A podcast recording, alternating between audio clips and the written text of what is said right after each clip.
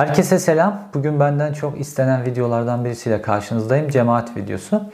Bugüne kadar cemaatle ilgili çok şey yazıldı. Gazetelerde son yıllarda en çok yayınlanan haberlerden bir tanesi Fethullah Gülen cemaati ile ilgili haberlerdir. Televizyonlar öyle, radyolar, internet siteleri öyle. Ama bu haberlerin hepsine baktığımızda hemen hemen hepsi böyle belli bir popülist düzeyde ve belli konuları işlediklerini görüyoruz. Ben konunu başka bir boyuttan ele almaya çalışacağım. O da devlet boyutundan. Şimdi genel olarak bütün haberler cemaat şu hatayı yaptı, şu yanlışı yaptı vesaire bunun üzerinden ilerliyor. Bu bir biçimde devleti de küçümseyip cemaati de olduğundan çok büyük göstermek gibi bir sonuç doğuruyor. Çünkü öyle bir şey var ki sadece kendi hatalarıyla aslına bakarsanız başına ne gelmişse gelmiş. Ee, devletin mekanizmaları falan bunlar hiçbir şey yapmamış gibi bir durum söz konusu. Oysa öyle değil devletin cemaatle ilgili diğer bütün gruplarla, diğer bütün yapılarla ilgili olduğu gibi izlemesi, stratejisi, planları, hamleleri vesaire var.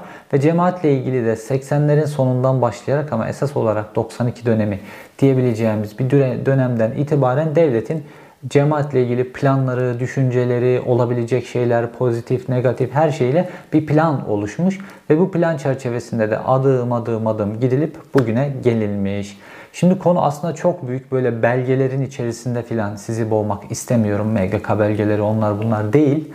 Konuyu daha da basitleştirip bir memurun, bir devlet adamının hayatının üzerinden giderek cemaatle ilgili devletin süreci nasıl ilerledi ve tabiri caizse devlet cemaati nasıl paketledi diyebileceğimiz bir durum mu anlatmaya çalışacağım size. Seçtiğim devlet memuru bu konuda seçilebilecek bence en önemli ve tek kişi diyebileceğimiz kişilerden bir tanesi Hanefi Avcı. Şimdi Hanefi Avcı'nın hayat hikayesi üzerinden size cemaatle devlet ilişkisi, devletin cemaat operasyonunun film gibi ayrıntılarını anlatacağım. Hakikaten böyle çok ilginizi çekerek izleyeceğiniz bir video olacak.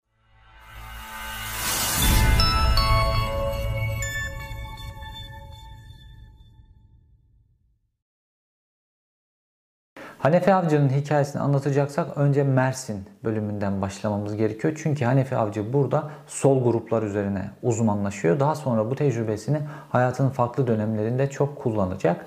Ve 1976 ile 84 yılları arasında Hanefi Avcı Mersin'de meslek hayatının ilk önemli yıllarını yaşıyor. Ve o dönem işte Türkiye'nin de adım adım 1980 darbesine gittiği, sol gruplarla ülkücü gruplar arasında şiddetli çatışmaların olduğu, askerin de sahada olduğu böyle bir ortam var. Ve Hanefi Avcı da bu kaos ortamı içerisinde Mersin'de görevli bir polis memuru. E, terör şubede de görev yapıyor. Ve Mersin o dönem işte Adana vesaire bütün o bölgenin de aslında merkezi olarak konumlandırılmış son derece önemli bir e, şehir. Şimdi o dönemde emniyetin e, sol grupları özellikle bastırmak için kullandığı bir yöntem var. Sonra darbeye yaklaşıldığı dönemde bunu ülkücüler üzerine de yapıyor. Bu yöntem işkence. Yani bilgi sayar e, denilen bir e, emniyetin kendi içerisinde bir deyimi var. İşkenceyi yaparsınız, karşınızdaki kişi de bilgileri sayar denen bir yöntem.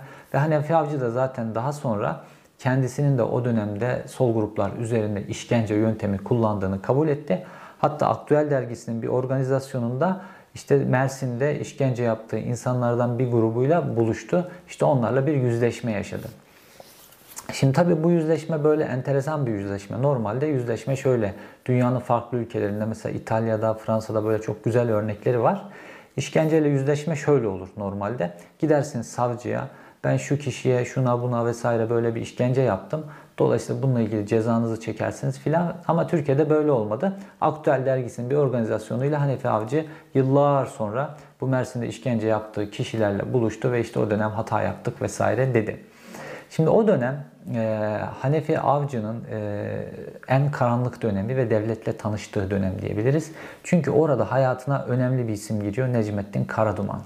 Şimdi Necmettin Karaduman o dönem Mersin valisi ve Necmettin Karaduman işte tıpkı Hanefi Avcı gibi devletin adamı kimdir desem böyle gösterebilecek çok zalim, çok sert valilerden bir tanesi.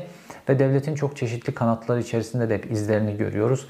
İşte merkez sağ partilerin içerisinde dolaşmış Turgut Özal döneminde önemli bir adam, adam, adam olmuş. Vazgeçilmez böyle kritik bir adam. Eğer devletle ilişki kurmak isteyen bir iktidar varsa, bir şekilde devletten bilgi almak isteyen bir iktidar varsa böyle bir adam. Sonra yıllar sonra Necmettin Karaduman şimdi işte böyle kimine göre devletin kalbi, kimine göre Ergenekon'un kalbi filan farklı şekillerde söylenen Ercümeni Daniş denen bir yapı var.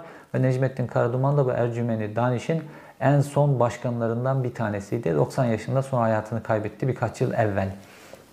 Necmettin Karaduman'la Hanefi Avcı tanışınca Hanefi Avcı Necmettin Karaduman'dan etkileniyor ve Necmettin Karaduman'ın e, tarafından hatta şöyle söylüyorlar e, dönemi bilenler Hanefi Avcı'yı Hanefi Avcı yapan Necmettin Karaduman'dır diye ve Necm, Hanefi Avcı daha sonra devletin has adamlarından bir tanesi oluyor. Devleti tamamen öğreniyor Mersin sürecinde. Şimdi o dönemde Hanefi Avcı'nın hep üzerinde konuşmak istemediği çok kritik bir olay var. Bu da Ali Uygur olayı. Şimdi Ali Uygur solcu bir genç ve 12 Eylül'den çok kısa bir süre önce gözaltına alınıyor. Gözaltına alındıktan sonra kayboluyor gözaltında. Şimdi Ali Uygur'un akıbetiyle ilgili işte arkadaşları daha sonra ailesine bilgi veriyorlar ve gözaltına alındığının 50. gününde kimsesizler mezarlığında bir torbanın içerisine konulmuş vaziyette cesedi bir mezardan çıkartılıyor. Ve sonra işte vücudunda işkence izleri var vesaire. Şimdi Ali Uygur'u İşkencede Hanefi Avcı iki polisle beraber öldürdüğüne e, yönelik bir iddia var. Geçmişten beri 78'liler Vakfı'nın en önemli iddiası. Hatta 78'liler Vakfı Ali Uygur'un kaçırıldığı günün yıl dönümünde mezarının başına her sene giderler ve işte Hanefi Avcı tarafından öldürüldüğüne ilişkin söyler sözlerler. Ama Hanefi Avcı bunu hiçbir zaman kabul etmedi. Fakat çok başka bir gruptan, Ali Uygur'un tam zıt grubundan birisi dönemin Mersin Ülke Ocakları Başkanı Habib Küçük. Habib Küçük de o dönem, o dönem Hanefi Avcı tarafından gözaltına alınıyor 80 darbesi döneminde ve Habib Küçük diyor ki ben Mersin Ülke Ocakları Başkanı olarak gözaltına alındım ve 30 gün kesintisiz Hanefi Avcı'nın işkencesine maruz kaldım ve Ali Uygur'un da o dönem işkence altında öldürüldüğünün şahidiyim ben diyor. Hatta Ali Uygur'un cesedinin e, kimsesizler mezarlığında nasıl gömüldüğüne ilişkin o bilgileri vesaire de hangi solcu çocukların ailesiyle paylaştığını vesaire bunların hepsini de anlatıyor. Fakat Hanefi Avcı burada bir eşiği, eşiğe yükseliyor. Şimdi devletin tam adamı olduğunuzda artık o hani solcusunuzdur ya da sağcısınızdır filan dersiniz ki ya solcular işkence yaptı çünkü ülkücüydü filan gibi değil. Hem ülkücüler hem solculara yönelik işkencesi iki taraftan da suçlanıyor Hanifi Avcı. Dolayısıyla burada baktığımızda karşımıza klasik bir devlet adamı. Türkiye'de çünkü devletin gerçeklerinden birisidir bu işkence. Ve o bir memur, bir polis o işkence eşiğini geçmemişse işte o has elemanlardan bir tanesi olamaz.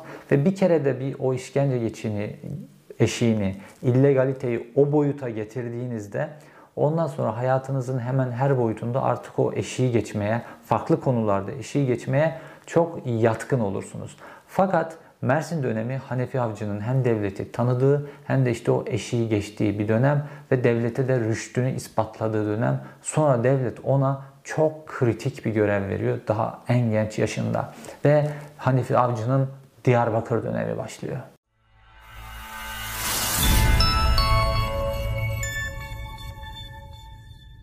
1984 yılına geldiğimizde Hanefi Avcı'nın tayini Mersin'den Diyarbakır'a çıkıyor.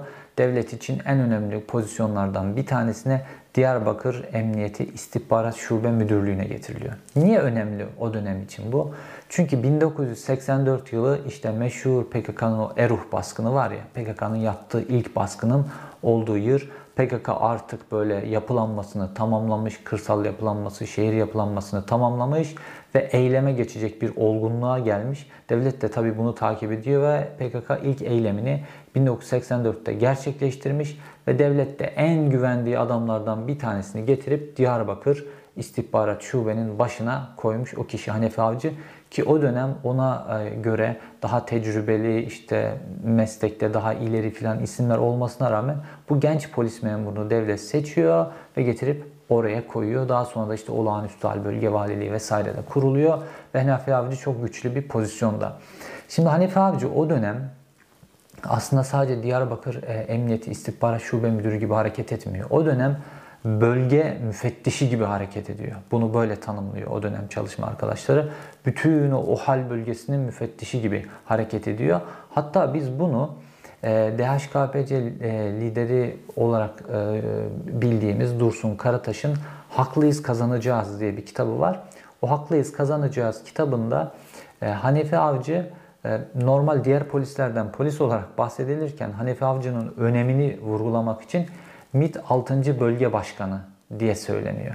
Yani o kadar güçlü olduğunu anlatmak için hakikaten Hanefi Avcı da o dönem güçlü ve Hanefi Avcı sol gruplar üzerine Mersin'de solcuları ezmiş gelmiş, e, ülkücüleri ezmiş gelmiş bir e, polis müdürü olarak bu sefer Kürtler üzerine, Kürt hareketi üzerine çalışmaya başlıyor ve o dönemi anlatan e, kişiler şöyle diyorlar. Günlerce odasına kapandığı işte PKK'nın yayın organlarını, Kürt çeşitli Kürt hareketlerinin yayın organlarını okudu. İşte telefon dinlemeleri, telsiz kestirmeleri, onlar bunlar oku, oku okudu ve on sonuçta Hanefi Avcı bir strateji geliştiriyor PKK'ya yönelik. Hanefi Avcı'nın geliştirdiği stratejinin ismi PKK İtirafçılığı Müessesesi. Hanefi Avcı diyor ki Tabi o dönemin şartlarında İHA'ları yok bilmem filan. Hani teknoloji daha geri. Hanefi Avcı diyor ki biz e, PKK'nın içerisinden bilgileri, kırsalda nerede mağaraları var, işte şehirde yapılanmaları ne var vesaire bunları bizim bulabilmemiz için bizim örgütün içerisinden elemanlar devşirmemiz lazım. Ve PKK itirafçılığı denen müesseseyi kuruyor. Hanefi Avcı'ya bir bütçe tahsis ediliyor. Ve Hanefi Avcı bu bütçeyle PKK'nın içerisinden adam satın alıyor, devşiriyor. Hanefi Avcı'nın böyle insanlarla ilgilenmesi, insanları kendine bağlaması da çok önemli bir faktör devlet içerisinde yükselmesi açısından da ve bazı böyle PKK'lıları bizzat kendisine böyle aşık ediyor neredeyse o derece. Bunu daha sonra İstanbul Festivali'nde da anlatacağım. Ve dolayısıyla Hanefi Avcı PKK e, itirafçıları denen bir müessese kuruyor. Hatta tutuklanmış çeşitli eylemler nedeniyle filan cezaevine konmuş PKK'lıları gidiyor cezaevinde ziyaret ediyor. Onlarla uzun saatler konuşuyor, konuşuyor, onları elemanlaştırıyor, aile sorunlarını çözüyor, ekonomik sorunlarını çözüyor vesaire ve böyle bir ağ kuruyor. Ve PKK itirafçılığı ağıyla birlikte PKK örgütün içerisinden, devlet örgütün içerisinden bilgiler almaya başlıyor. Bu bilgilerle kırsalda operasyonlar yapılıyor, şehirde operasyonlar yapılıyor vesaire.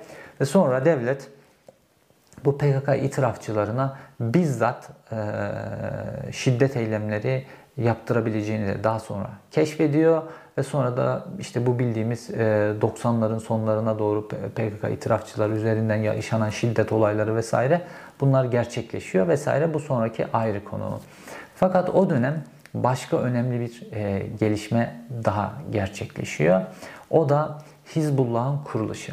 İşte Hizbullah'ın sahneye çıktığı yıllar Hanefi Avcı'nın Diyarbakır İstihbarat Şube Müdürü bir söylemede göre bölge müfettişi olduğu yıllar.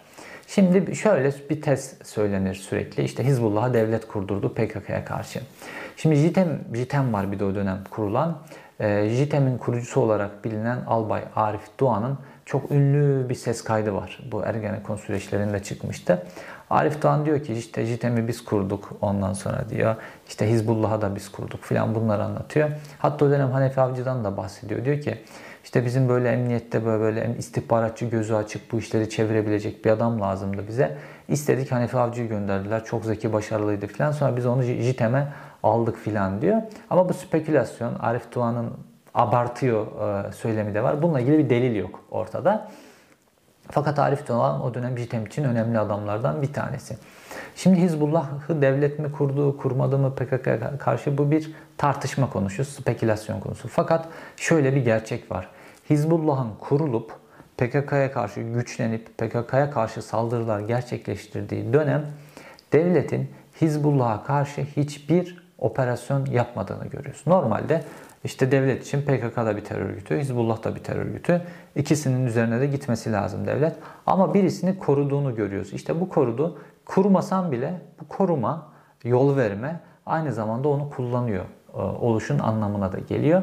Şimdi bir örgütü operasyon istihbarat üzerine yapılır. İstihbarat operasyonun e, temelini oluşturur ve o gelen istihbarat doğrultusunda da işte terörle mücadele şubesi ya da asker kim neyse bunlar operasyonu yapar. Şimdi Hizbullah'la ilgili böyle bir istihbarat gelmeyince Hizbullah'a yönelik de bir operasyon gerçekleşmiyor dolayısıyla.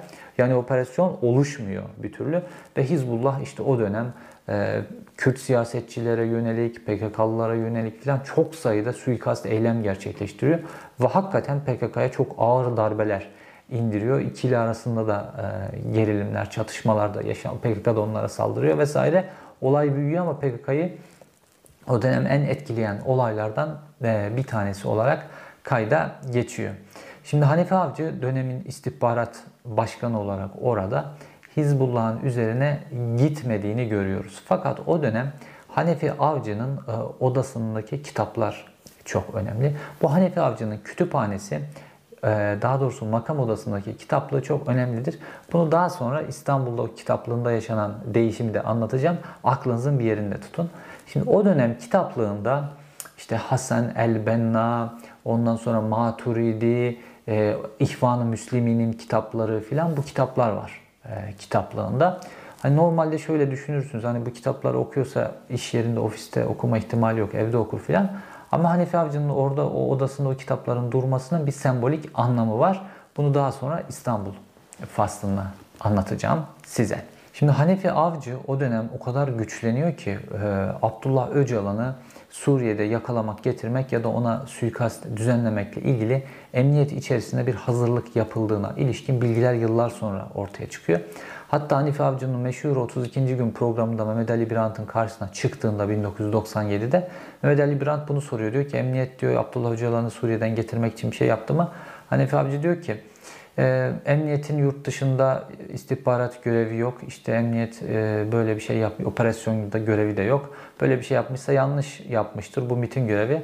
Ama diyor orada bir boşluk varsa diyor emniyet iyi niyetle hani onu gerçekleştirmek istemiş olabilir diye konuyu yuvarlıyor. Aslında Abdullah Öcalan'ı Suriye'de yakalamak, getirmek, etki altına almak, öldürmek filanla ilgili yapılan hazırlık bizzat Hanefi Avcı'nın emri tarafından, e, e, Hanefi Avcı tarafından e, talimatlandırılmış ve yapılmış bir hazırlık. Bu çok net yani. Fakat Hanefi Avcı aynı zamanda Ankara Hukuk Fakültesi mezun da olduğu için böyle kameralar karşısında bu konuyu çok da kabul edip kendisini e, MIT'le de karşı karşıya ya da e, suçlu duruma düşürebilecek bir şey söylemiyor. Ama bu bunu Hanife Avcı'nın o dönem ne kadar güçlü olduğunu Güneydoğu'da anlamanız için anlattım. Şimdi burada Hanife Avcı'nın e, elemanlaştırdığı PKK içerisinde önemli isimler var. Bunlardan bir tanesi de Süleyman Ülger. Şimdi bu Süleyman Ülger neden önemli? Bu Hanefi Avcı ile çok kader birliği yapıyor ailesiyle birlikte. İşte Hanefi Avcı o dönem aşiretlerle de görüşüyor. İşte Jirki aşireti falan onları devletin yanına çekmek, koruculaştırma müessesesi böyle görüşülüp insanları korucu yapıyor falan. Böyle bayağı bir yoğun çalışıyor böyle. Hani işkolik bir adam yani devlet açısından. Ve Süleyman Ülger'i de o dönem işte elemanlamış PKK itirafçısı haline getirmiş ve onun üzerinden çeşitli ondan aldığı işler, organizasyon, operasyona dönüşmüş. Hanefi Avcı daha sonra işte Güneydoğu'da bütün bu işleri tamamlayıp Güneydoğu'daki esas PKK ile mücadele edebilecek yöntem olan ve çok uzun yıllar kullanılan bu PKK itirafçılığı müessesesini kurup oturttuktan sonra yani Güneydoğu'daki o görevini de tamamlıyor. Tıpkı Mersin'de 80 darbesine giderken solcular üzerinde yaptığı operasyonu tamamladığı gibi daha sonra Güneydoğu'daki operasyonu da tamamlıyor ve Hanefi Avcı'nın İstanbul günleri başlıyor. Hanefi Avcı artık bir istihbaratçı için en önemli konumlardan birisi olan İstanbul Emniyeti İstihbarat Şube Müdürlüğü'ne atanıyor. Fakat yanında giderken Süleyman Ülger ve bazı PKK itirafçıları da kendisiyle beraber İstanbul'a geliyor ve Hanefi Avcı'nın İstanbul günlerinde bu sefer önünde bambaşka bir operasyon dosyası var. Solcular ve Kürtler üzerinde edindiği tecrübeyi bu sefer cemaat üzerinde kullanmaya başlıyor.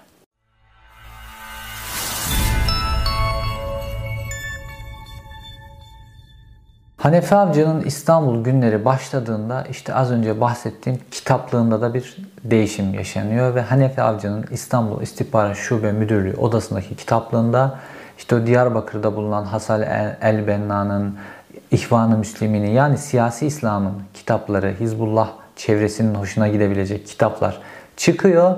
Bu sefer Said Nursi'nin kitapları geliyor. Yani Nur Hareketi'nin kurucusu Bediüzzaman Said Nursi denen kişinin Risale-i Nur kitapları bu sefer kitaplarından en önemlileri e, Hanefi Avcı'nın kitaplığında yerlerini alıyor. Şimdi bunun etkileri şöyle gerçekleşiyor. Bir, e, o dönem işte Gülen cemaatine ya da Nur hareketine yakın polisler Hanefi Avcı'nın odasında bu kitapları görünce önce şüpheleniyorlar. Fakat sonra Hanefi Avcı'nın bunu destekleyen davranışlarıyla Hanefi Avcı'yı kendilerinden birisi olarak görmeye başlıyorlar. Fakat orada enteresan bir durum var. Normalde İstanbul e, İstihbarat Şube Müdürü'nün odasını çeşitli görevler, görüşmeler filan nedeniyle askerlerin de ziyaret ettiği bir yer. Jandarmanın özellikle. Ve o 90'lı yıllar e, askerlerin böyle irtica üzerinden gündeme çok yüklendikleri 28 Şubat'ın adım adım geldiği yıllar. Dolayısıyla da bir tane memurun odasında Said Nursi'nin kitaplarının bulunması onun fişlenip direkt e, defterinin dürülmesi demek. Ama Hanefi Avcı'ya hiçbir şey olmuyor ve o kitaplar orada durdukça da bir cazibe merkezi olarak cemaatten polisleri Hanefi Avcı'ya doğru e, çekmeye başlıyor. Fakat Hanefi Avcı az önce bahsettiğim Süleyman Üger gibi PKK itirafçıları da Hanefi Avcı İstanbul'a geldiğinde onlar da geliyorlar ve Hanefi Avcı bunlara İstanbul'da bazı pozisyonlar veriyor. Şimdi İstanbul'da sokaklara hakim olmak da önemli bir şey. Ve işte o dönemde çıkış yapan gruplardan en önemlisi de Sedat Peker grubu. Sedat Peker daha sonra e, yargılandığı bir davada verdiği ifadesinde aynen şöyle diyor. Hani kendisiyle devletin kendisiyle nasıl çalıştığını anlatabilmek için diyor ki Hanefi Avcı diyor Diyarbakır'dan Süleyman Üger e, ve kardeşlerini getirmiş diyor. Onları getirip bana emanet etti. Ben de diyor bunlara sahip çıktım diyor. Ve dolayısıyla Süleyman Üger ve kardeşleri İstanbul'daki yeraltı dünyasının içerisinde yer edinmeye başlıyorlar. Hatta onların Celal diye küçük bir kardeşleri var. Hanefi Avcı Belediye ile görüşüp ona Kadıköy meydanında bir büfe de veriyor. Dolayısıyla bunları adım adım güçlendiriyor ve ileride karşımızda Süleyman Üger çek senet mafya tahsilatçısı vesaire olarak büyük çek senet tahsilatçılarından birisi olarak karşımıza çıkıyor. Şimdi Hanefi Avcı İstanbul'a geldiğinde artık işte Kürtler ve solcular üzerinde deneyim elde etmiş bir e, devlet adamı, e, bir istihbaratçı, bir polis olarak bu sefer karşısında çözülmesi gereken örgüt olarak Gülen cemaatini görüyor. Ve bununla ilgili çalışmaya başlıyor. Şimdi bununla ilgili diğer gruplardan farklı olduğu için teknik takip, istihbarat şunlar bunlar da çok önemli ama bu desteği almış. Bu desteği de nereden almış? O günlerde, o 90'lı yıllarda gazetelere şöyle bir haber yansıyor. Deniyor ki, olağanüstü hal bölge valisi Hayri Kozakçıoğlu, Birleşmiş Milletler Yüksek Komiserliği'nin, e, Birleşmiş Milletler Mülteciler Yüksek Komiserliği'nin mülteciler için gönderdiği paradan 250 bin doları kendi hesabına geçirdi ve bu paranın akıbeti bilinmiyor diye Hayri Kozakçıoğlu yolsuzlukla suçlanıyor. Gazetelerde birkaç gün ve dönemin başbakanı Süleyman Demirel ortaya çıkıyor ve diyor ki bu para tamamen benim bilgim dahilinde kullanıldı. Fakat bu paranın ne için kullanıldığını söylersek devletin akibete zarar görür diyor. Şimdi düşünün Birleşmiş Milletler'in mülteciler için gönderdikleri bir paradan 250 bin dolar kayboluyor ve işte bu para İstanbul'da Hanefi Avcı'ya gönderiliyor ve Hanefi Avcı bu parayla İstanbul'daki teknik istihbarat dediğimiz istihbaratın temellerini oluşturuyor. Ki bu teknik istihbarat daha sonra cemaatle ilgili yapacağı çalışmalarda da son derece önemli olacak. Şimdi Hanefi Avcı cemaatle ilgili çalışırken, çalışmaya başladığında hani diğer örgüt PKK ile ilgili çalışmaya başladığında devlet açısından çok yeni ama cemaatle ilgili çalışmaya başladığında devletin e, havuzunda oldukça bir bilgi var ve devletin de bir planı var. Şimdi devletin planı e, Gülen cemaati ile ilgili planı da daha önce farklı gruplar, sağdan soldan gruplarda uyguladığı bir dört aşamalı bir plan var.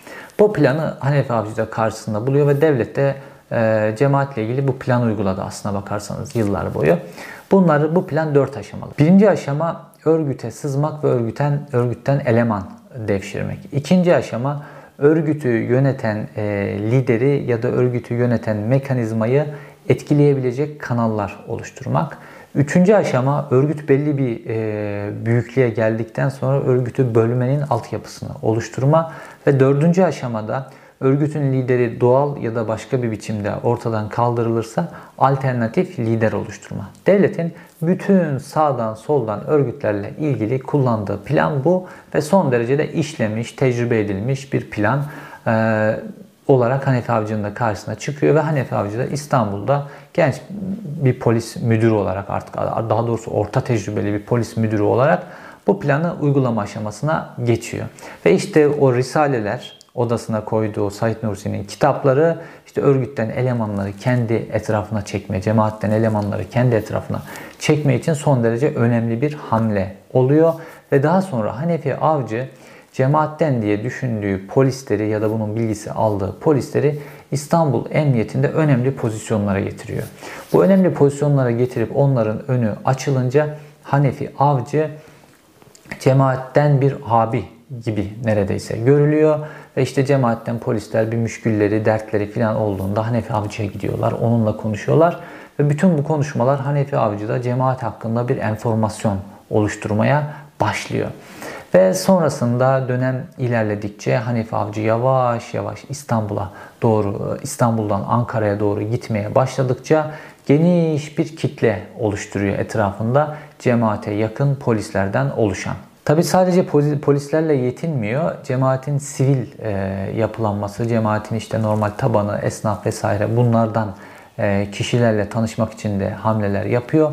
Ve işte o dönem devlet cemaatin en önemli iş adamlarından, önde gelen iş adamlarından bir tanesi olan Servet Pazarbaşı ile tanışıyor.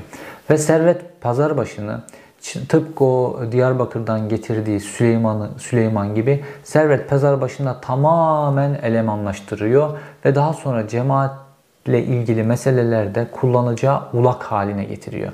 Ve işte e, o ikinci maddede olan cemaati yöneten kişi ya da kişileri, örgütü yöneten kişi ve kişileri devlete göre e, onları yönlendirebilecek kanallar meselesinde Servet Pazarbaşı'yı Hanefi Avcı esas kişi olarak belirliyor ve sonra onun üzerinden çeşitli bilgi notları, çeşitli raporlar vesaire gönderiyor ve bunların pek çoğu da doğru. Mesela diyor ki işte şu konuda cemaat dikkatli olsun. Şurada şöyle bir şey var. Servet Pazarbaşı gönderiyor. Hakikaten doğru çıkıyor filan. Dolayısıyla Servet Pazarbaşı da bu getirdiği bilgiler nedeniyle cemaat içerisinde önemli bir pozisyona doğru gidiyor ve daha sonra onun üzerinden farklı bilgilerle cemaat yönlendirilmeye çalışılıyor Hanefi Avcı tarafından.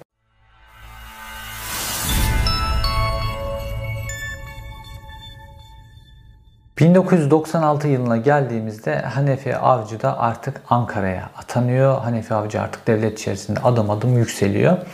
Ve e, Emniyet İstihbarat Dairesi Başkan Yardımcılığı görevine getiriliyor. İşte bu 96 yılı aynı zamanda işte cemaatinde işte insan yetiştirmiş, kadrosunu genişletmiş, yetiştirdiği insanlar yavaş yavaş devlet kadrolarında, özel sektörde, eğitim kurumları içerisinde görev almaya başladıkları cemaatin de artık çıkış yapmaya hazırlandığı bir dönem.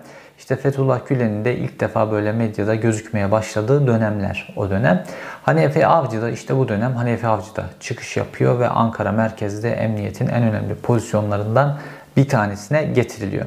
Şimdi bu süreçte e, işte o dört maddeyle ilgili ilk iki maddeyi Hanefi Avcı İstanbul'da bir şube müdürü olarak üzerine düşeni yapmış. Sonraki iki maddeyle ilgili bazı üzerine düşen görevleri yapması gerekiyor ki beklenmedik bir hadise gerçekleşiyor. Susurluk kazası. İşte meşhur o susurluk kazasında kamyon içinde Abdullah Çatlı'nın olduğu, siyasetçinin, polis müdürünün filan olduğu bir kaza gerçekleşiyor ve Türkiye'nin gündemine susurluk oturuyor ve herkes susurlu konuşmaya başlıyor. Fakat devlet içerisinden bu susurlukla ilgili konuları konuşan kimse yok. İşte hep eski e, aktörler konuşuluyor fakat geçerli günümüzde e, hala görevde olan ve kritik görevde olan aktörlerden bir tanesi hiç konuşmuyor. İşte o dönemde daha sonra biz Cüneyt Özdemir'in anlatımlarıyla, anılarını anlatımıyla öğreniyoruz ki o dönemde e, Hanefi Avcı, e, Emin Aslan ve bir başka polis e, görevlisi, daha 3 polis görevlisi 32. Ee, günün ofisini ziyaret ediyorlar ki 32. gün o dönem Türkiye'nin açık ara en popüler haber programı, en popüler haber merkezi diyebileceğimiz bir yer. Ve orada kartlarını bırakıyorlar ve işte kendilerine yönelik bilgilendirme yapabileceklerini söylüyorlar. hani emniyet istihbarattan bir medya kurumunun ziyaret edilmesi pek alışık bir şey değil. Ve böylece Hanefi Avcı ile Cüneyt Özdemir arasında bir bağlantı başlıyor.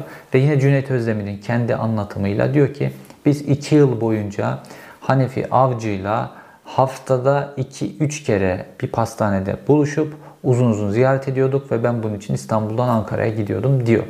Şimdi bir istihbaratçının e, hele böyle üst düzey bir istihbarat görevlisinin ben de Ankara'da görev yaptım. İstihbaratçılarla da görüştüğüm oldu.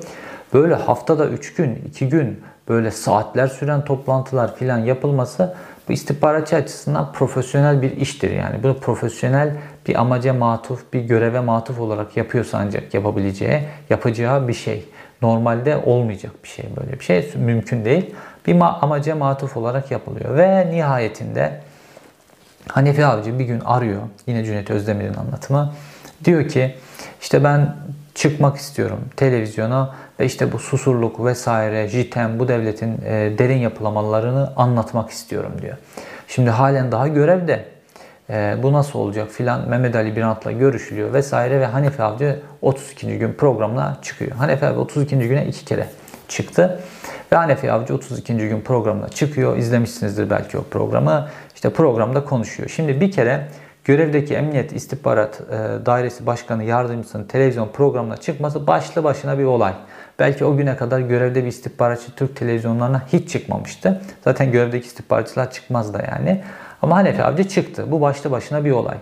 Şimdi söylediklerine baktığınızda aslında böyle söyledikleri şeyler derin devletle ilgili bir yapılanma işte askerlerin içerisinde olduğu JITEM vesaire bu yapılanma Mehmet Ağar'la ilgili falan bir şeyler söylüyor ama söylediklerine baktığınızda hukukçu da olduğu için e, o söylediklerinden hiç kimse hakkında bir soruşturma filan açılamaz yani. Aslına bakarsanız o kadar genel konuşuyor ki hatta Mehmet Ali Birant orada işte kim yaptı, kim işledi bu cinayeti, kim kim kim soruların hepsi cevapsız kalıyor. Sürekli bir işte kişiler değil de sistemi konuşmak lazım vesaire diyor. Fakat bunu yaptığında yani o dönem düşünün 28 Şubat sürecine doğru da gidiyoruz. 1997 sene ve dolayısıyla İslami grupların hepsinin üzerinde askerlerin çok ağır baskısı var. Laiklik tartışması var o günlerde. Dolayısıyla Hanife Avcı bunu yapıp o televizyonda çıkıp askerleri de içinde alan biçimde derin devleti karşısına alınca bir anda Hanefi Avcı bütün İslami cemaatler, muhafazakar insanlar arasında kahraman haline geliyor. İşte Yeni Şafak gazetesi için kahraman, Zaman gazetesi için kahraman vesaire kahraman oluyor ve emniyet içerisindeki cemaate yakın polisler içinde kahraman oluyor. Hanefi Avcı ve cemaat içinde bir nevi kahramanlık pozisyonuna geliyor. Sonra işte deniz kuvvetlerindeki bir tane emniyet istihbarattan elemanın yerleştirilmesi olayı vesaire gibi olaylar nedeniyle daha sonra işte Hanefi Avcı görevden alınıyor ve Hanefi Avcı tutuklanıyor. Fakat tutukluluğu çok kısa sürüyor. Sadece 11 gün e, Beypazarı cezaevinde tutuklu kaldıktan sonra serbest bırakılıyor ve işte e, çekilmiş vaziyette devam ediyor. Fakat bu yaptığı yani 32. gün programına çıkıp böyle derin devletle ilgili ilk kez bir şeyler söylemesi gibi şeylerle o kadar kalbini kazanıyor ki cemaatin Cemaat işte o pasif göreve çekildiği için Hanefi Avcı'nın uğradığı bir maddi kayıp var. Ve cemaat Hanefi Avcı'nın uğradığı maddi kaybı her ay bir zarfla Hanefi Avcı'ya getirip takdim ediyor. Ve Hanefi Avcı cemaatten işte cemaatin kavramıyla 2 yıl burs alıyor.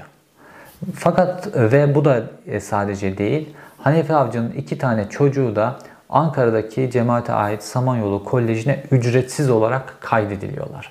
Dolayısıyla cemaat Hanefi Avcı'ya bütün desteğini veriyor onun 32. E, gün programında yaptığı nedeniyle. Ve 32. gün programı Hanefi Avcı cemaatte kahraman yapıyor. Ve cemaat içerisinde de iş şöyle işliyor. Şimdi bizden burs alan, e, cemaatten burs alan, e, bizden burs alıyorsa diyor cemaat, o zaman bu adam bizdendir.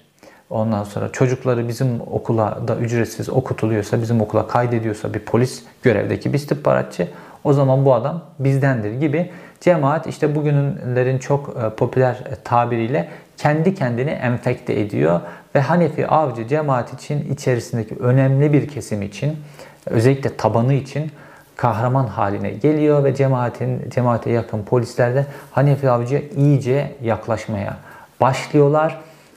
Ve Hanefi Avcı belli bir süre kızaktan kaldıktan sonra 2002 yılına geldiğimizde artık Adalet ve Kalkınma Partisi iktidara geliyor ve Hanefi Avcı da artık kızaktan yeniden aktif bir göreve dönmek istiyor ve Hanefi Avcı işte 32. gün programında söylediği ve sonrasında Yeni Şafak gazetesiyle de kurduğu bağlar nedeniyle Adalet ve Kalkınma Partisi'nin gözünde de belli bir değerde, milli görüşçülerin gözünde de belli bir değerde ve Hanefi Avcı'nın önü açılıyor. Hanefi Avcı kaçakçılık ve organize suçlar daire başkanlığına getiriyor, getiriliyor. Emniyetteki en önemli pozisyonlardan bir tanesidir. Ve yeni bir level'a geçiliyor.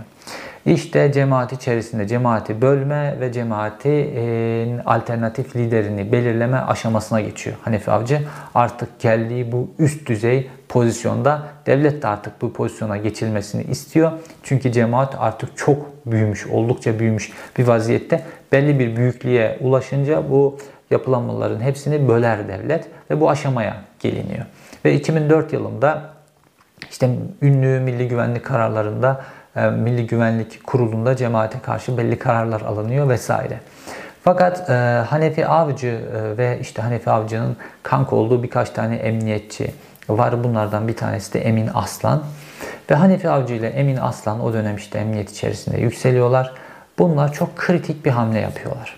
O dönem e, Adalet ve Kalkınma Partisi'nin de ilk yılları fakat askerler Adalet ve Kalkınma Partisi üzerine çok baskı kurmuş durumdalar ve böyle darbe yapma hazırlıkları da var aslına bakarsanız.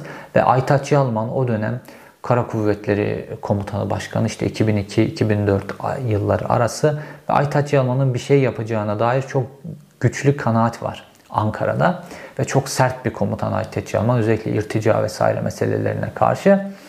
O dönem Emin Aslan ve Hanefi Avcı cemaate bir mektup ve bir rapor gönderiyorlar.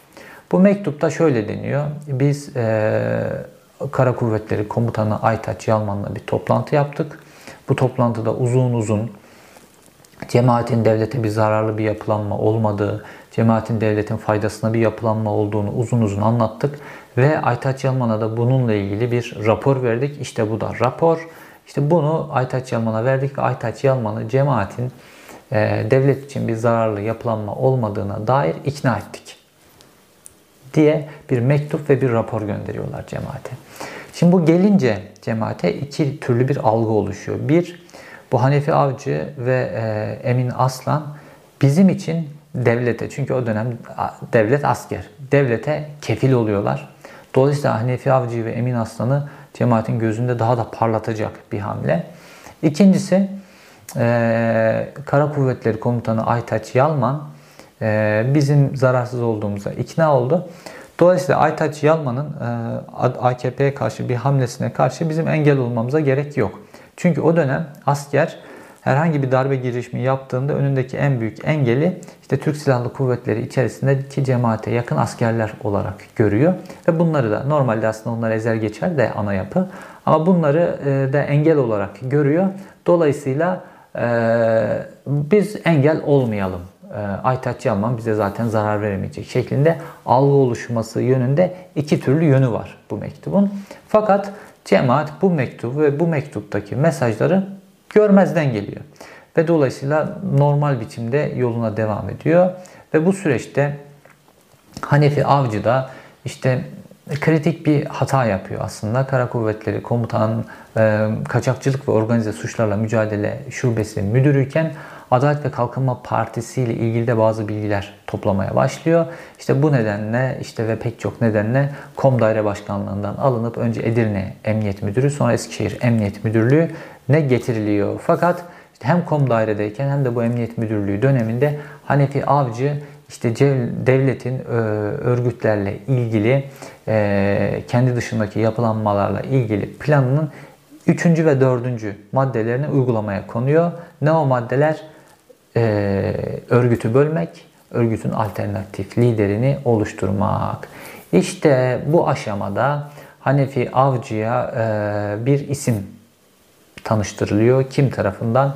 Hanefi Avcı'nın yakın olduğu e, cemaate yakın polisler tarafından ve az önce ismini verdiğim Servet Pazarbaşı isimli İstanbul'daki önemli iş adamı tarafından. O isim, o isim Kemalettin Özdemir. Şimdi Hanefi Avcı'nın Kemalettin Özdemir dönemine geçiyoruz.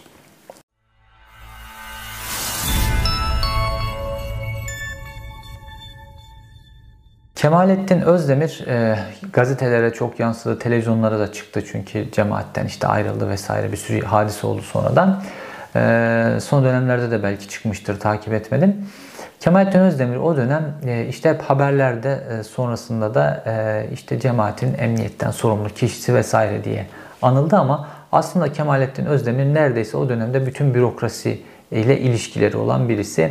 İşte hem cemaat adına bürokrasiyle görüşüyor hem cemaatten bürokraside kim varsa filan onlarla irtibatları var. Her her kurumda yani sadece emniyette filan değil. Acayip güçlü bir adam Kemalettin Özdemir. Böyle hitabeti de güçlü, dini bilgileri de güçlü filan böyle kendine göre karizması olan bir adam. Ve Hanefi Avcı Kemalettin Özdemir'le tanıştıktan sonra Kemalettin Özdemir de bu potansiyelin olduğunu görüyor. Ve devlet için en önemli şeylerden bir tanesi de alternatif bir lider adayı oluşturduğunuzda o lider adayının kendi hayatının içerisinde ileride kullanabileceğiniz çeşitli zafiyetlerin bu makam olabilir, para olabilir, kadın olabilir, çeşitli zafiyetlerin olduğunu tespit edebilmek. Kemalettin Özdemir ile ilgili istihbarat bu tes tespitleri de yaptıktan sonra Hanefi Avcı için artık Kemalettin Özdemir'e yatırım dönemi başlıyor. Ve Kemalettin Özdemir devlet içerisinde, cemaat içerisinde inanılmaz güçlendiriliyor. Neden? Cemaatin bir müşkülü var, bir problemi var devletle ilgili. Kemalettin Özdemir hemen diyor ki onu ben üstüme alayım, ben çözerim onu diyor. Ve gidiyor ondan sonra devlet onun o problemini çözüyor. Dolayısıyla Kemalettin Özdemir bütün sorunları çözen adam olarak cemaat içerisinde adım adım adım adım güçleniyor ve kendi çevresini oluşturuyor. Hatta o dönem Ankara'da öyle bir noktaya geliyor ki iş Ankara'da şöyle konuşuluyor cemaat içerisinde. İşte e, hocamızın başına bir iş gelirse, işte hakkın rahmetine kavuşursa falan yeni hocamız hazır falan diye bu derece güçleniyor Kemalettin Özdemir. Ve fakat Hanefi Avcı normal profesyonel bir istihbaratçının yapması gerektiği gibi Kemalettin Özdemir'le doğrudan ve çok yüz yüze görüşmeler gerçekleştirmiyor, gerçekleştirmiyor ve ulaklar kullanıyor. O ulaklardan en önemlisi Servet Pazarbaşı. Kemalettin Özdemir ile Hanefi Avcı arasında sürekli mekik dokuyor ve birkaç tane de polis memuru e, mekik dokuyor. Şimdi onların isimlerini söylemek istemiyorum çünkü Türkiye'de yargı çığırından çıktığı için e, adil de yargılanmayacaklardı. Kimse adil yargılanmıyor. Dolayısıyla bunların kendilerinin hayatını vesaire de tehlikeye atmamak için bunların isimlerini söylemiyorum ama zaten aslına bakarsanız devlet de biliyor bunların hepsini. Ama önemli kişi Servet e, Pazarbaşı denen esnaf. Ve e, Kemalettin Özdemir adım adım cemaat içerisinde güçlendiriliyor ve e, cemaat de yavaş yavaş Kemalettin Özdemir'in kendi başına otonom bir e, yapı kurmaya başladığını anlamaya e, başlıyor. Çünkü Kemalettin Özdemir'in cemaat içerisindeki işlediği bütün tezler e, cemaati tamamen devletin yörüngesine sokacak. Tamamen devletçi ağızla işlenen tezler ve bunları da cemaat içerisindeki belli kişiler fark ediyorlar ve yavaş yavaş Kemalettin Özdemir ekibine yönelik belli hamleler gelişiyor. Bu durumda Hanefi Avcı açısından alarm durumunun gelişmesine neden oluyor. Kemalettin Özdemir'in cemaat içerisinde önünü kesen belli adamlarla ilgili de çalışma yapılıyor. Çünkü Kemalettin Özdemir'i alternatif lider haline getirebilmek ya da cemaatten büyükçe bir parça koparabilmesini sağlayabilmek için önüne engel olan kişiler tespit ediliyor. Ve bunların ekarte edilmesi için bazı hamleler yapılıyor. Ve o dönem işte emniyet içerisinde e, Kemalettin Özdemir'in de dahil olduğu biçimde bir liste hazırlanıyor. Ve bu 6 kişilik bir liste ve bu listeyle ilgili bunlarla e, Fethullah Gülen'in bağını koparabilmek için bu önemli. E, bu kişilerin El-Kaideci olduğuna ilişkin bir istihbarat notu hazırlanıyor ve bu istihbarat notu Amerika'ya, FBI'ye ulaştırılıyor. FBI'ye ulaştırılınca FBI üzerinden bu kişilerin tamamının Amerika vizeleri iptal ediliyor. Ve bu kişiler e, Fethullah Gülen'e gidemez, onunla görüşemez. Dolayısıyla da arada bir bilgi alışverişi olamaz, bir hale sokuluyorlar. Ve buradan şöyle bir planlama yapılıyor. Fethullah Gülen bu kişilerle görüşemiyorsa bu kişileri görevden alır, yerine yenilerini getirir. Dolayısıyla da Kemalettin Özdemir'in önüne engel olan bu kişilerin tamamı tasfiye olmuş olur. Hesap bu şekilde yapılıyor. Fakat e, cemaatin yönetimi bu kişileri görevden almamakta direniyor. E, bu El-Kaideci bildirimine rağmen ve işte çok uzun sürse de işte Amerika Birleşik Devletleri araştırma yapıyor vesaire. Daha sonra Wikileaks belgelerinde de çıktı. Bu kişilerin El-Kaide ile bir bağları olmadığına ilişkin Amerika Birleşik Devletleri sonunda not düşüyor. Çok uzun süre sonra. Fakat bütün bu süre boyunca onunla Fethullah Gülen'le görüşememelerine rağmen bu kişileri görevden almamakta direniyor. Çünkü cemaatte bunun bir çeşit operasyon olduğunu e, düşünüyor ve sonra bunu araştırmaya başladığında Yıllar geçtikçe bu konu araştırıldıkça artık 2010 yılına doğru geldiğimizde e, Hanefi Avcı da o dönem işte Edirne ve Eskişehir Emniyet Müdürlükleri falan yapıyor. Fakat Emin Aslan üzerinden emniyette çok güçlü. Çünkü emniyette işte istihbaratı bir şekilde elinizde tuttuğunuzda aslında bütün emniyeti e, yönetirsiniz. Hanefi Avcı'nın da hala istihbarat içerisinde, Emin Aslan'ın istihbarat içerisinde çok güçlü adamları var. Dolayısıyla emniyeti bir şekilde yönetebiliyorlar belli bir biçimde. Dolayısıyla görev devam ediyor. Cemaatle ilgili görev devam ediyor. Ve fakat 2010 yılına geldiğinde işte bu El-Kaide e, meselesi, bu Servet Pazarbaşı'nın yaptığı şeyler vesaire bunların hepsi adım adım tespit e, ediliyor. Fakat tam bir teşhis konulamıyor. İşte orada Hanefi Avcı'nın yapmadığı hatayı siyasetçiler yapıyor. Ve Kemalettin Özdemir'in cemaat içerisinde adım adım otonom bir yapıya e, kavuştuğunu hatta cemaati bölebilecek bir yapıya kavuştuğunu bir şekilde Adalet ve Kalkınma Partisi de öğreniyor ve Kemalettin Özdemir'le onlar da bağ kurmaya çalışıyorlar. Çünkü her ne kadar o dönem 2010'un e, öncesinde Cemaat ve Adalet ve Kalkınma Partisi birlikte hareket ediyor olsalar da Tayyip Erdoğan cemaatten son derece rahatsız. İşte e, bununla ilgili Yaşar Büyükanıt'la Dolmabahçe görüşmesinde 2007 yılında anlaşmış ve dolayısıyla bir hamle yapması gerekiyor. Ve Tayyip Erdoğan da Kemalettin Özdemir'in cemaati bölebilecek çok önemli bir aktör olduğunu keşfediyor ve iki kişiye görev veriyor. Bunlardan bir tanesi Beşir Atalay, bir tanesi de Hanefi, bir tanesi de Hakan Fidan. Ve Beşir Atalay'la Hakan Fidan Hanefi avcıyla düzenli görüşmeler yapmaya başlıyorlar. Cemaatle ilgili bütün bilgileri ondan alıyorlar ve onlar da onun önünü açabilecek bazı yardımcı e, olacak işler yapmaya başlıyorlar. Fakat bu doğrudan görüşmeler ve sık sık düzenli yapılan görüşmeler cemaat tarafından da haber alınıyor. Şimdi Hanefi Avcı arada ulaklar kullanırken yani bu kadar uzun yıllar yatırım yapılmış ve 1992'den beri başlamış bir projede çok hassasken ve arada ulaklarla Kemalettin Özdemir'le görüşürken siyaset kurumu hata yapıyor ve doğrudan Kemalettin Özdemir'le görüşmeye başlıyor. İşte böyle bu görüşmelerin haber alınmasıyla birlikte cemaat Kemalettin Özdemir'i tamamen tasfiye ediyor. Kemalettin Özdemir'in işte yurt dışına e, tayini çıkartılıyor vesaire. İşte Kemalettin Özdemir gidiyor, gitmiyor filan karışık meseleler. Fakat Kemalettin Özdemir de artık deşifre olduğunu mecburen Hanefi Avcı tarafına da Beşir Atalay tarafına da söylüyor.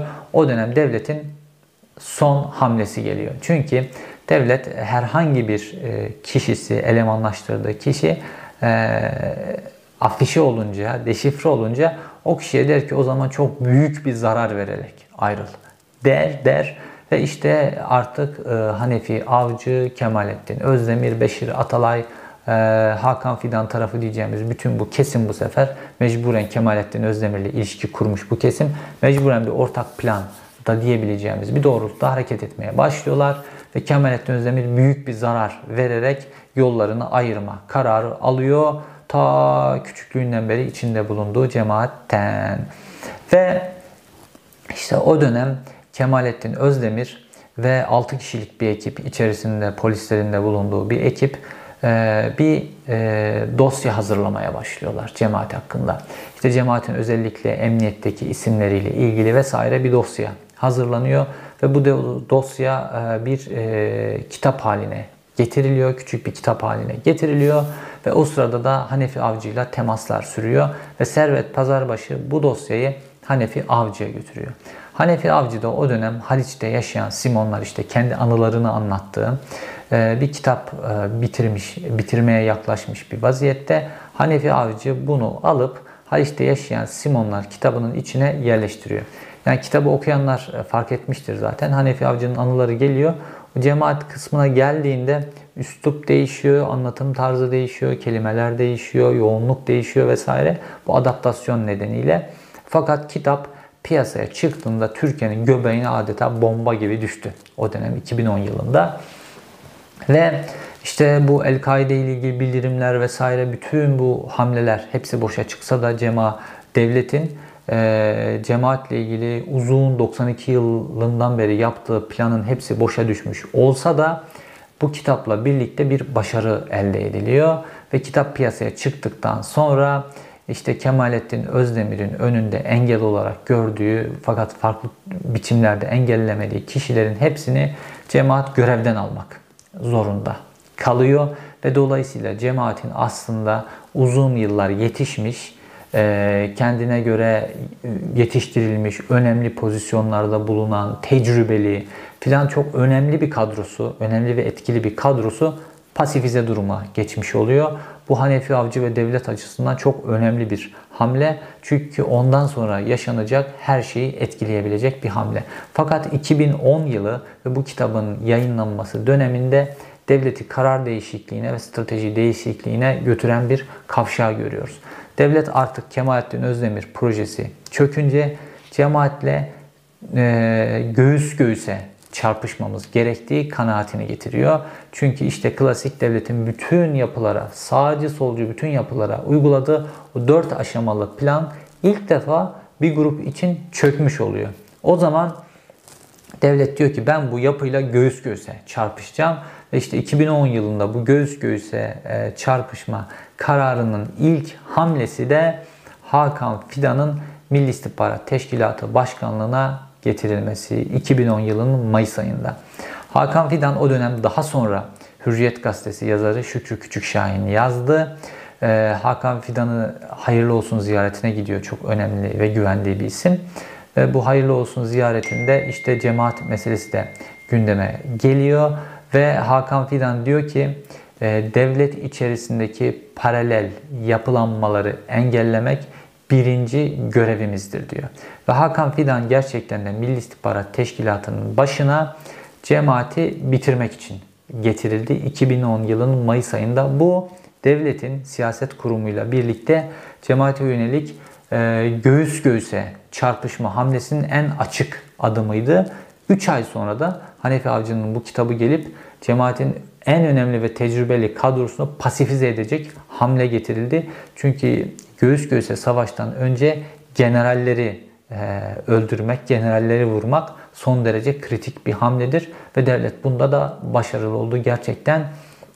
Ve 2010 yılından itibaren cemaatle devlet arasında göğüs göğüse savaş başlamış oldu. Geriye dönüp Hanefi Avcı'ya baktığımızda devletin tam istediği bir polis profili, tam istediği bir devlet adamı profili görüyoruz. Çünkü devlet kimi hedef almışsa işte 1980'de solcular hedef aldı. Hanefi Avcı Mersin'de solcuların karşısındaydı. işkence dahil her şey yaptı. İşte 80 sonrasına geldiğimizde 90'larda Kürtler hedefte, PKK hedefte. Hanefi Avcı Diyarbakır'da işte onların canını okuyacak PKK itirafçılığı, koruculuk vesaire gibi mekanizmaların içerisinde ve 2000'li yıllara geldiğimizde de işte cemaat hedefte ve bu sefer Hanefi Avcı tam olarak bu meselenin göbeğinde. Fakat o Hanefi Avcı'yı kahramanlaştıran adımlara geldiğimizde mesela 90'larda e, ne var? Hanefi Avcı işte askerlere karşı konuşuyor. Fakat askerlere karşı o dönem konuşan 28 Şubat sürecinde ve sonrasında e, öğretmenler bile ondan sonra meslekten tamamen atılırken Hanefi Avcı'nın başına böyle bir iş gelmediğini görüyoruz. Ve Hanefi Avcı'nın devlette çok kritik pozisyonlarda bulundu. İstihbarat Şube Müdürlüğü, İstihbarat Daire Başkan Yardımcılığı, İl Emniyet Müdürlükleri. Bunların hepsine baktığımızda o kendisinin savaştığını söylediği derin devletle, kendisini o popüler yapan derin devletle savaşan polis müdürü söyleminin karşılığını görmüyoruz. Bir tane bile derin devletin adamına, bir tane bile o bahsettiği jitemciye, bahsettiği derin askerlere, veli küçüğe filan bunlara bir tane soruşturma davaya ilerleyecek hiçbir hamle yapmadığını görüyoruz. Sadece söylemler var.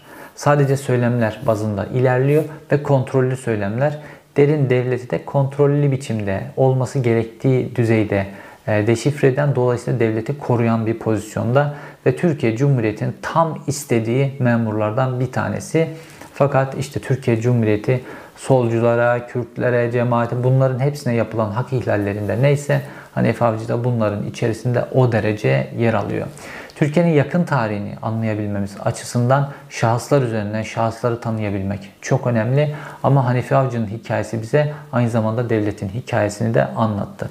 Şimdi ben size göğüs göğüse savaşın başladığı 2010 yılına kadarki dönemi anlattım. Tabi sonrasında 15 Temmuz'a kadar giden süreç var ama video çok uzadı. Ben de çok konuştum. Şimdilik burada bırakalım. Bu konu ikinci bir videonun konusu olarak kalsın.